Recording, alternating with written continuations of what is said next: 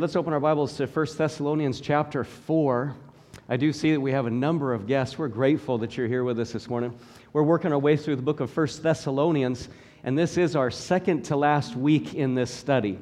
We're in 1 Thessalonians chapter 4 today, and the topic of study is the rapture. Our miraculous being gathered together in the sky to meet Jesus Christ, our Savior, when He returns. This is no small topic, as many of you know. For believers, this is going to be one of the most epic experiences of our lives. This is huge. Think about this, this coming together in the clouds, in the sky, in some literal, some spiritual sense. We are going to meet Jesus Christ face to face. Sadly, though, we often find that this matter of the believer's re, uh, resurrection is having very little impact on the life of believers. Many people miss out on the massive here and now implications of that then and forever event. And my prayer is that we will walk away today having better understood and having embraced again these blessings that so inspire us to live for Christ and to make good use of the time that we have here on earth.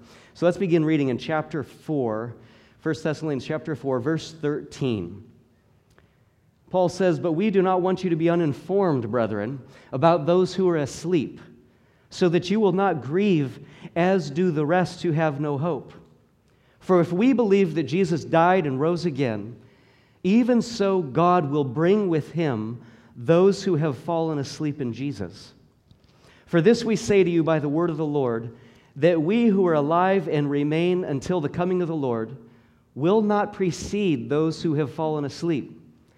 For the Lord himself will descend from heaven with a shout, with the voice of the archangel, and with the trumpet of God, and the dead in Christ will rise first. Then we who are alive and remain will be caught up together with them in the clouds to meet the Lord in the air, and so we shall always be with the Lord. Therefore, comfort one another with these words. Chapter 5. Now, as to the times and the epochs, brethren, you have no need of anything to be written to you. For you yourselves know full well that the day of the Lord will come just like a thief in the night. While they are saying peace and safety, then destruction will come upon them suddenly, like labor pains upon a woman with child, and they will not escape. But you, brethren, are not in darkness, that the day would overtake you like a thief. For you are all sons of light and sons of day. We are not of the night nor of the darkness.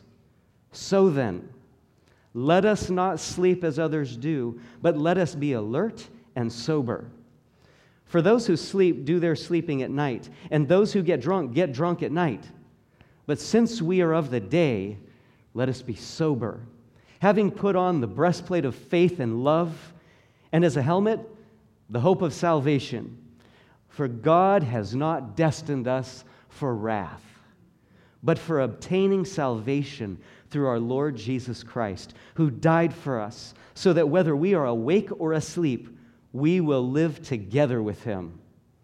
Therefore, encourage one another and build up one another, just as you also are doing. This is the eternal word of God. Let's pray. Heavenly Father, thank you for these words. We ask that you would give us understanding and show us, Lord, how we might better embrace these truths of Christ's return. Lord, help us to be encouraged and strengthened in them. And help us to know how to encourage and strengthen others with them. We look forward to what your Spirit will do this morning in our hearts. In Jesus' name we pray. Amen. Well, as a matter of context for what we just read here, we see that Paul's teaching on this eager anticipation of the Lord's return comes immediately following what? His teaching on holiness, his teaching on sanctification, being set apart and fully devoted to God's service and to God's kingdom. We looked at this last week. We see today that when we are striving for and growing in holiness, one of the natural effects, one of the natural consequences is an eager anticipation of Christ's return, an eagerness and a looking forward to his calling us home, as Paul and Stan referenced. We call this the rapture. Now, the word rapture comes from a Latin word that is similar to the Greek word that's used here in uh, verse 17 of chapter 4. This is the word harpazo, which means to be caught up.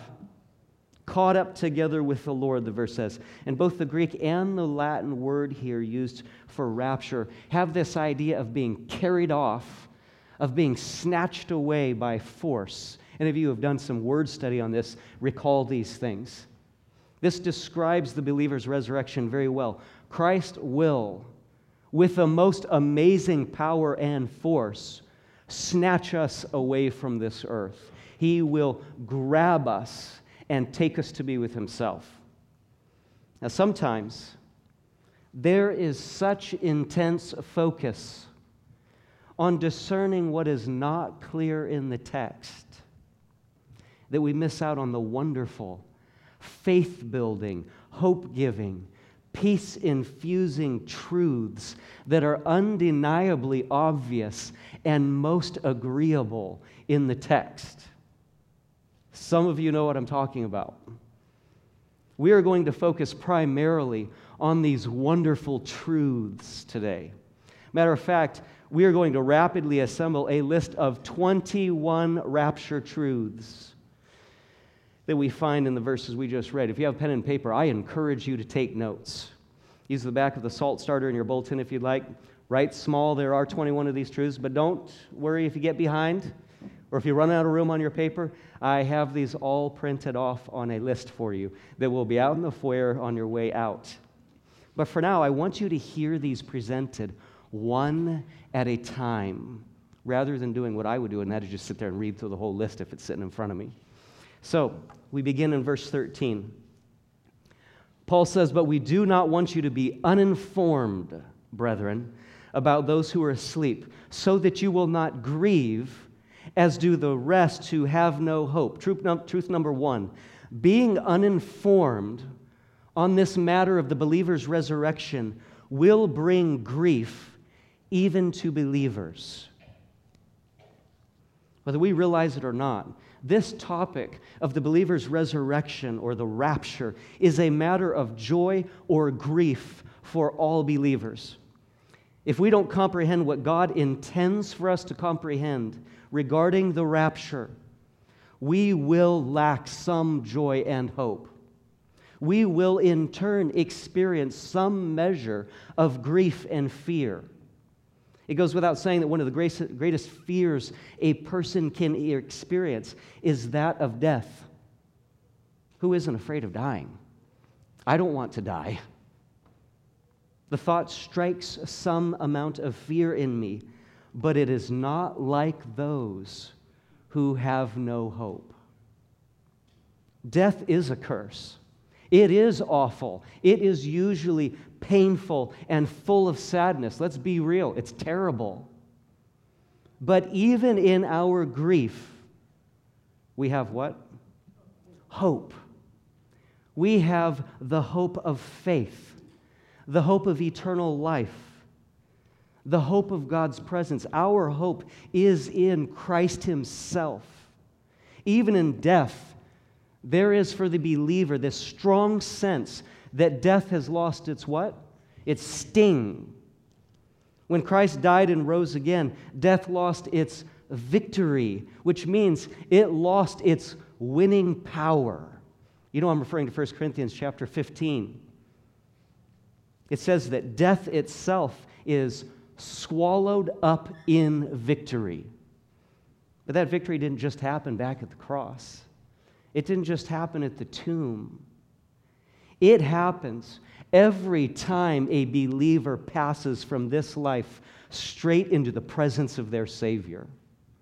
In a sense, the victory bell gets rung every single time a saint steps into eternity.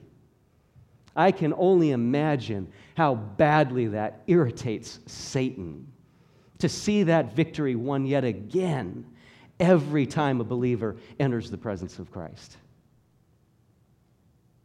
The time will come when death will be further swallowed up in this victory, and that is when we is raptured at the return of Christ. I love the tense of 1 Corinthians 15. Death is swallowed up in victory. Not just was, not just will be, it is. There is this ongoing victory taking place. Paul reminds us here we need to be informed on this matter. Poor information leads to poor hope. Proper information leads to proper hope. And what a hope we will have. Verse 14 For if we believe that Jesus died and rose again, even so, God will bring with him those who have fallen asleep in Jesus, referring those who have died in Christ. Truth number two believers who die before the rapture will still meet the Lord in the air when he returns. This is interesting. This is the first bit of informing that Paul provides to these believers in Thessalonica. He says, Don't worry about those believers who pass away before the rapture, before Christ's return. They will not miss out. Why did Paul tell them that? Because they were worried that their loved ones who passed away, who loved Jesus, had missed out on Christ's return. Just think about that for a moment. Can you imagine being so sure that Christ was coming and he was coming soon that you grieved when a loved one passed away because you thought they had missed the rapture? These Thessalonian believers were terrified because they believed that much. Christian friend, is Christ's return that real to you and me? Does it impact our relationships that strongly? Does it embolden the way we share the gospel with those who do not know Christ? Our minds go right back to the end of chapter 2 in this book in Paul's rapture present view of others. He said, For who is our hope of, or joy or crown of exaltation? Is it not even you in the presence of our Lord Jesus at his coming? For you are our glory and joy.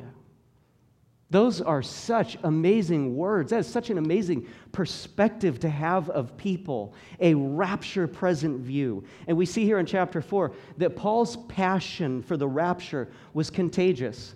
These believers also believed. We see that the fire of his faith lit their faith as well regarding Christ's return. They waited with hope. They saw each other in the reality of the rapture.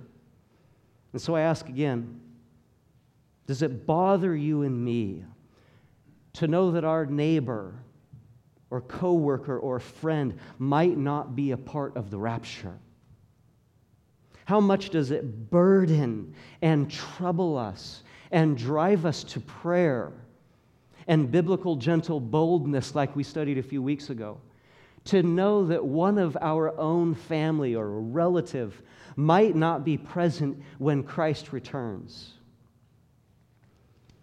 We could almost end this service on this point and spend the next while in prayer, begging God for the souls of those we know and love that do not know Him. We do that in your salt groups this week?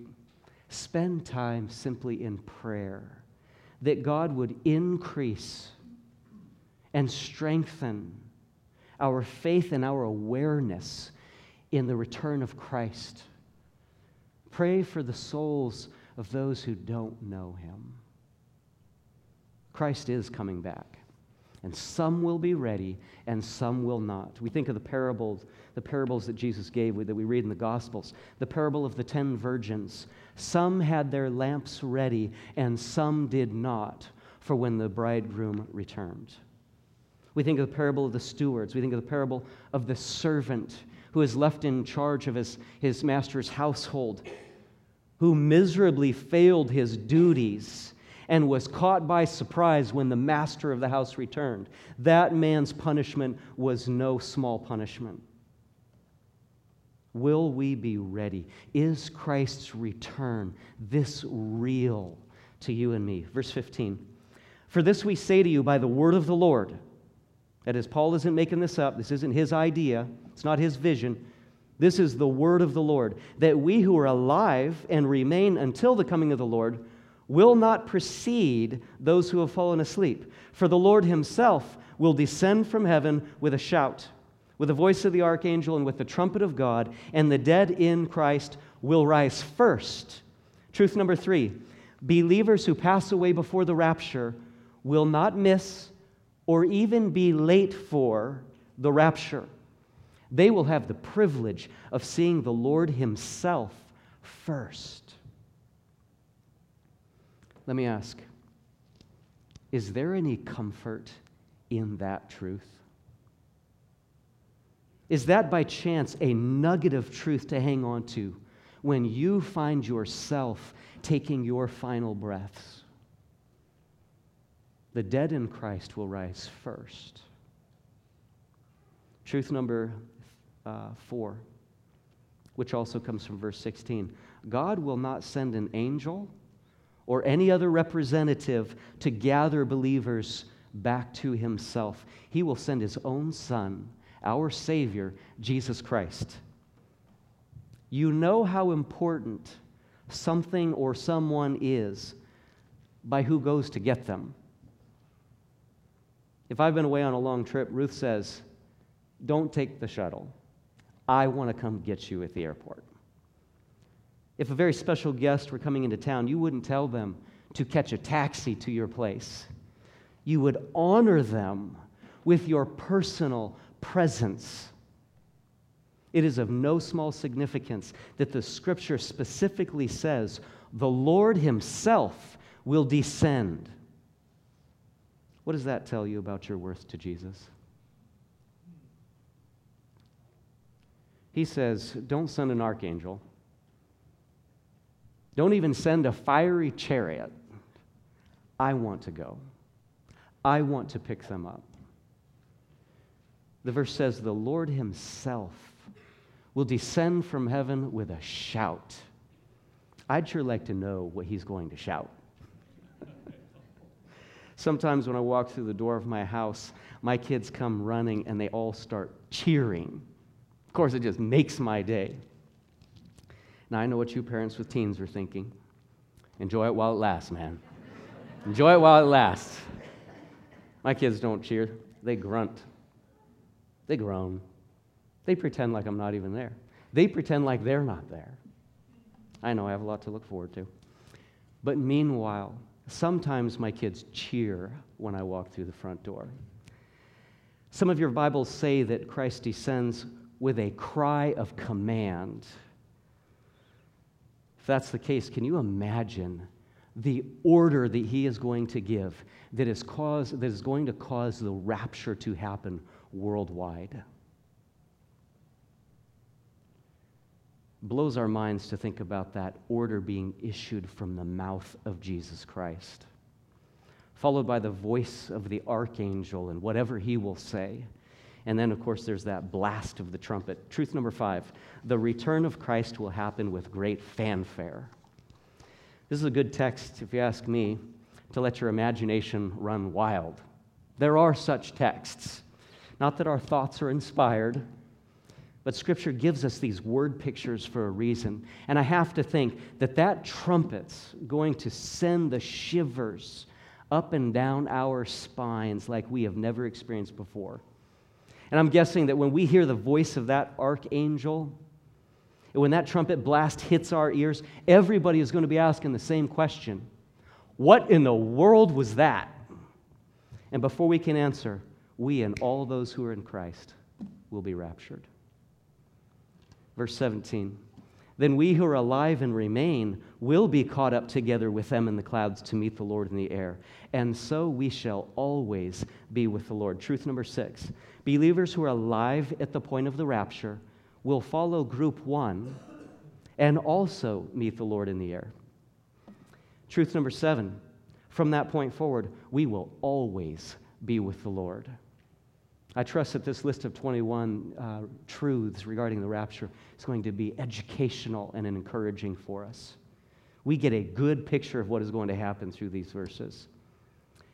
Again, truth seven, from that point forward, we will always be with the Lord. This includes both those who are dead and those who are alive in Christ at the point of the rapture. Think about it.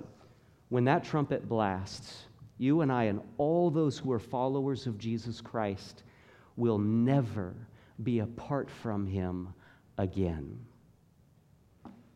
Are we looking forward to that trumpet sound? It's not just the resurrection we look forward to, it's the always with the Lord factor. When we read the book of Revelation, we see that there's some stuff that's going to happen in the end, and you and me both are not going to want to be there.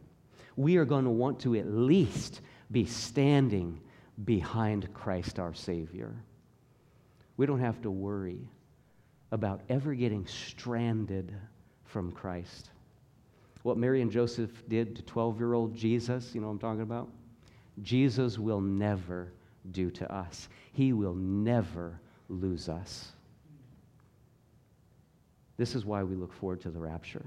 Verse 18, therefore, comfort one another with these words. Truth 8, there is comfort encouragement, and hope to be found in these truths. Truth number nine believers are commanded to comfort and encourage one another with these truths. This is almost a command to be at salt groups this week.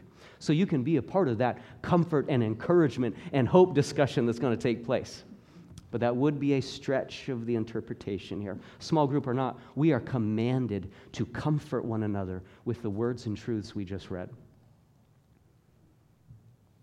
We are only nine truths of the way through this text. Can you see the wealth of comfort and hope that these words offer to us when it counts most?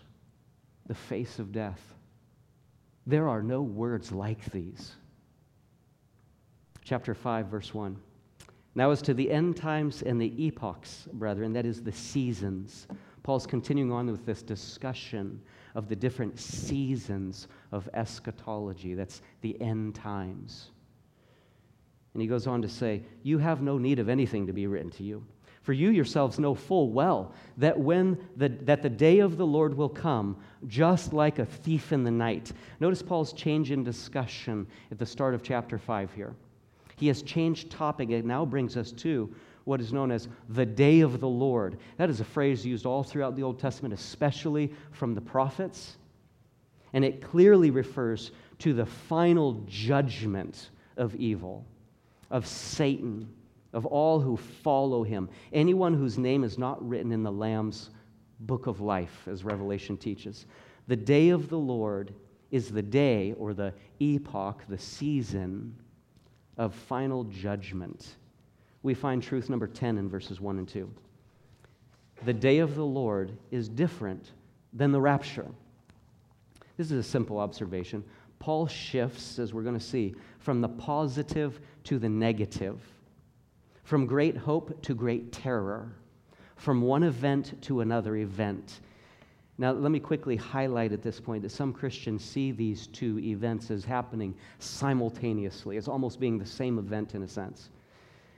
They believe that the seven years of tribulation will happen, and then the rapture or the day of the Lord will happen simultaneously with the rest of God's judgment.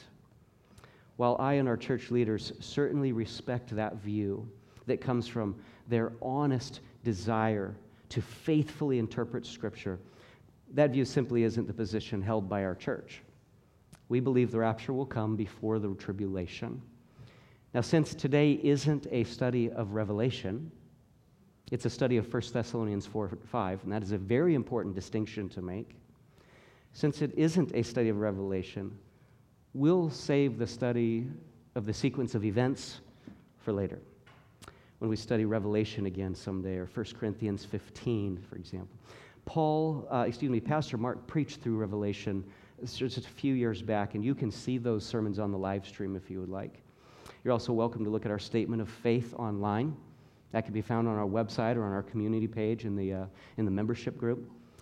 But I also want to be quick to note here that there is no verse in Scripture.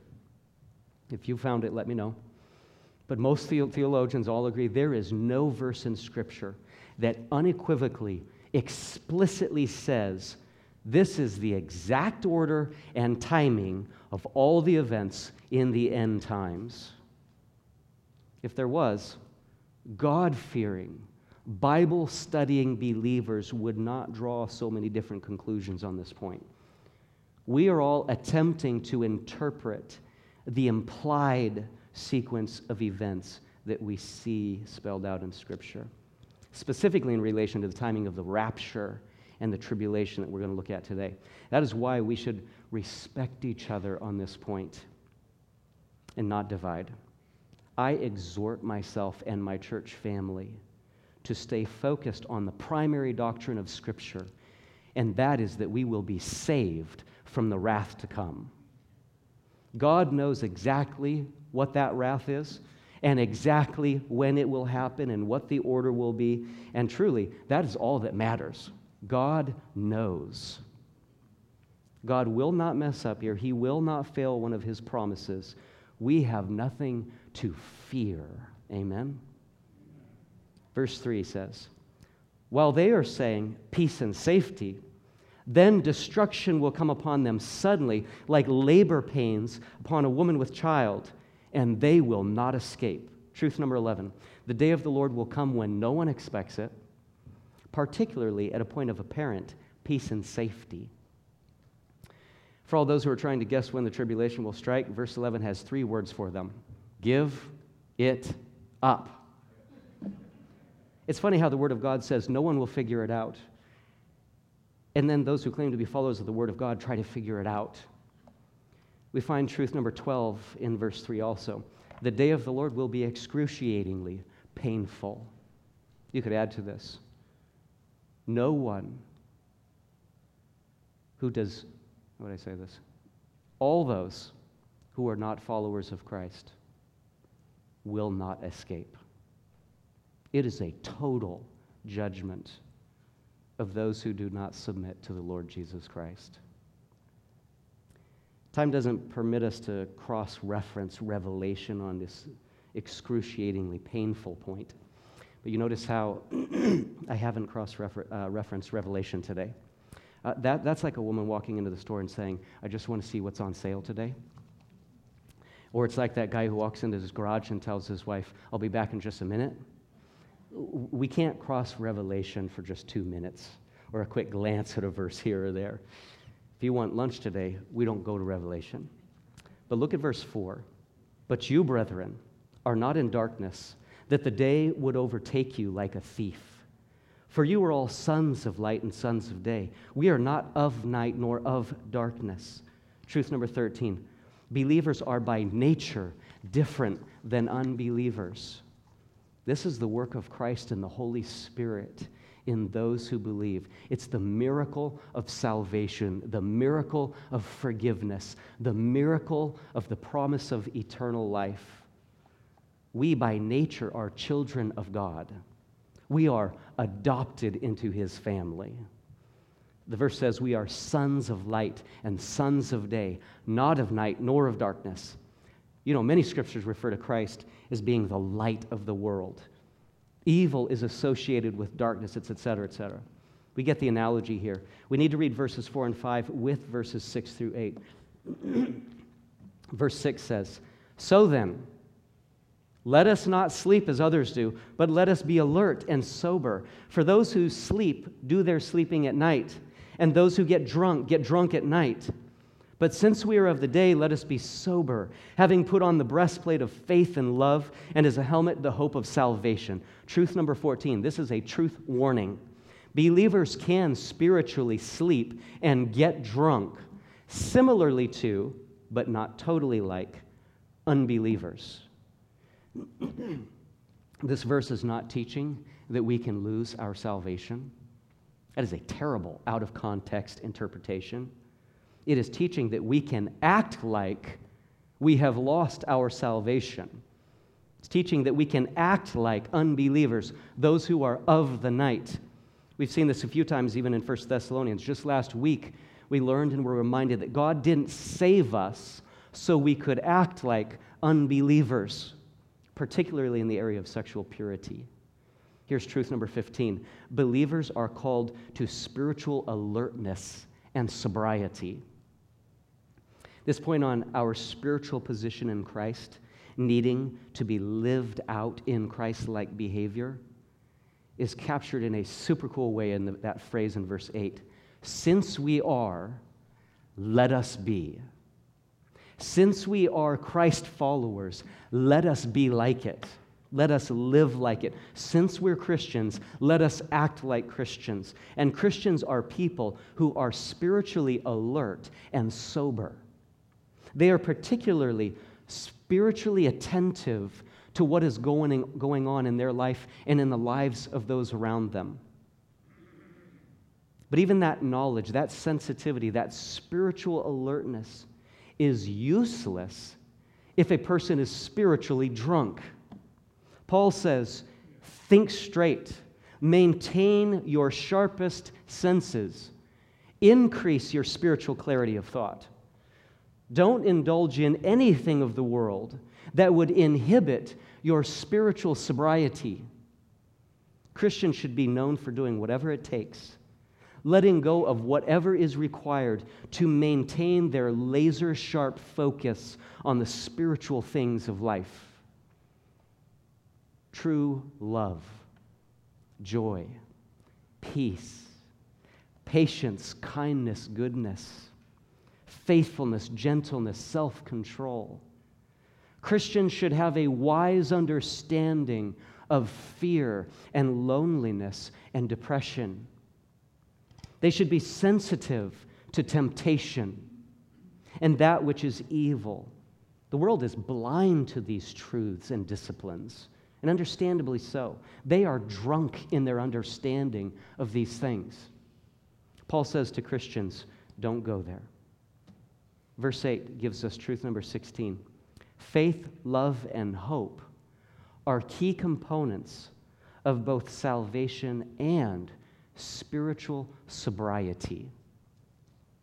We've touched on these three points much over the last few weeks faith, love, and hope so we won't dwell on them here. Let it suffice to say that without faith that is strong, and love that is deep, and hope that sharpens our spiritual senses, and that strengthens our spiritual muscles, we will tend not to be sober Christians. Without a strength of faith, hope, and love, we will tend to not be sober Christians. It is the increasing, the ongoing, increasing and abounding that we've studied last week, week, before, of our love, our faith, our hope, that does indeed sharpen our spiritual senses and give us a strength that we need.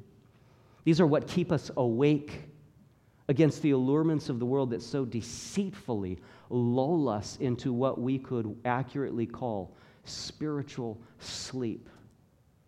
Is it just me, or do you also fear that much of the church is growing sleepy these days? Stay awake, stay sharp. We now come to verse 9. This is one of the greatest end time truths. It says, For God has not destined us for wrath, but for obtaining salvation through our Lord Jesus Christ who died for us, so that whether we are awake or asleep, not referring to the spiritual aspect just discussed, but the grander aspect being addressed back in chapter 4, whether we are alive or dead, we will live together with him. Truth number 17 believers are guaranteed not to experience God's wrath in the end times. This is the sudden destruction that was alluded to in verse 3. On the contrary, truth 18 believers are guaranteed salvation through their Lord Jesus Christ. Truth 19 the guarantee of salvation is not affected by the believer's life or death on this earth. In the grand scheme of things, these three guarantees that we just read are all that matter. The timing of them is far, far less important. The mechanics of them, hardly important. God will take care of those things, and He will take good care of them. He will take perfect care of them. The truth is that whenever the end time comes, we will have no need to fear. We will not suffer the wrath of God. We will actually be saved, regardless of whether we're dead or alive when that moment comes the rapture. These are the focus points by far of Paul's writings in chapter 4 and chapter 5 that we have read today. Verse 11 Therefore, encourage one another and build up one another, just as you also are doing. I love his encouragement at the end there. We've seen that multiple times throughout this book. Paul was an encourager. Truth number 20 there is encouragement and strength to be found in these truths. Speaking of the truths we just read in chapter 5, truth number 21 believers are commanded to encourage and strengthen one another with these truths. Again, because I know what a trap there is on the other side of this study, let me be quick to interject what the text does not say. Verse 11 does not say, therefore, argue and or divide over the exact timing of these events. Sadly, many Christians have near totally missed the intent of these passages, and that is comfort, strengthening, and encouragement. I have to think that Satan is having a heyday with the distraction of the exact timing issue on these matters. He is doing everything he can to turn one of the believer's greatest blessings, greatest hopes and strengths into a point of strife and bitter division. It's incredibly sad. When our salt groups meet this week, I encourage you not to miss the whole point of everything we have read today. Yes, we acknowledge the position of our church on these matters, but we also respect the views of others who do hold to a different view. But of far greater importance is that we focus on what we can all be blessed by and agree upon, and that is the undeniable truths of this text. For starters, you have 21 of them. I'm sure there are more to be found in the text. Be encouraged with these truths, be strengthened by them, and strengthen one another. There are four application questions, and then we'll be done. Number one, do you believe these truths? Number two, are you encouraged and strengthened by them? Number three, are you encouraging and strengthening others with them? And finally, is your heart ready for Christ to return? The hope of the resurrection the believer's resurrection belongs only to those who believe in the Lord Jesus Christ. That is the message of the gospel. That is what the Bible teaches. That he died for their sins, that he rose again to give them eternal life, if you haven't believed, if you don't even know what it means to be a follower of Christ and to know that you have been forgiven of your sins and promised the hope of eternal life, please speak with me or somebody else here after the service. These verses are clear that a day of judgment will come and no one will escape but those who believe. It is up to every person to choose for themselves as they read through the scriptures whether or not they will believe. The text is clear there is a day of judgment because God is a holy, just, and good judge. The verses we read today warn us that when Christ returns in the end times, he will be, bring destruction to those who do not believe and experience his free gift of forgiveness and eternal life. My prayer for us is that everyone here will be ready for the return. Be encouraged, be strengthened, and encourage and strengthen others. Let's pray. Heavenly Father, thank you, Lord, for the amazing thought of your return. You did not save us from the penalty of sin simply so that we could live a good life here and then die and forever be gone. There was a much grander purpose, a purpose that puts the here and now in perspective. It's such a brief vapor of time. Thank you, Lord, that you have given us such words of hope. I pray that if there is any person here who does not have the hope of the gospel of Jesus Christ, they will read the scriptures for themselves and decide for themselves whether or not to believe. I pray that you would open the eyes of their understanding, reveal them to them that you are the creator who has come and rescued humanity. Oh, that more and more would be a part of the rescuing that Jesus gives from the wrath to come. Lord, for those of us who have placed our faith, our trust in Jesus Christ, because we find no other greater source for our faith, I pray that we would indeed be encouraged. May our fear grow smaller. May our loneliness or depression grow smaller by the day. Even as our outward body perishes, may the inward man be renewed. We know that your mercies are new every day. And we also know that a day is coming when no one expects it that you will return. Oh Lord, help us to be ready for the return. Help our lamps to be trimmed and ready. Help us as stewards of your household to have managed your kingdom well. Thank you for the hope, the encouragement, and the strength of the rapture. In Jesus' name we pray. Amen.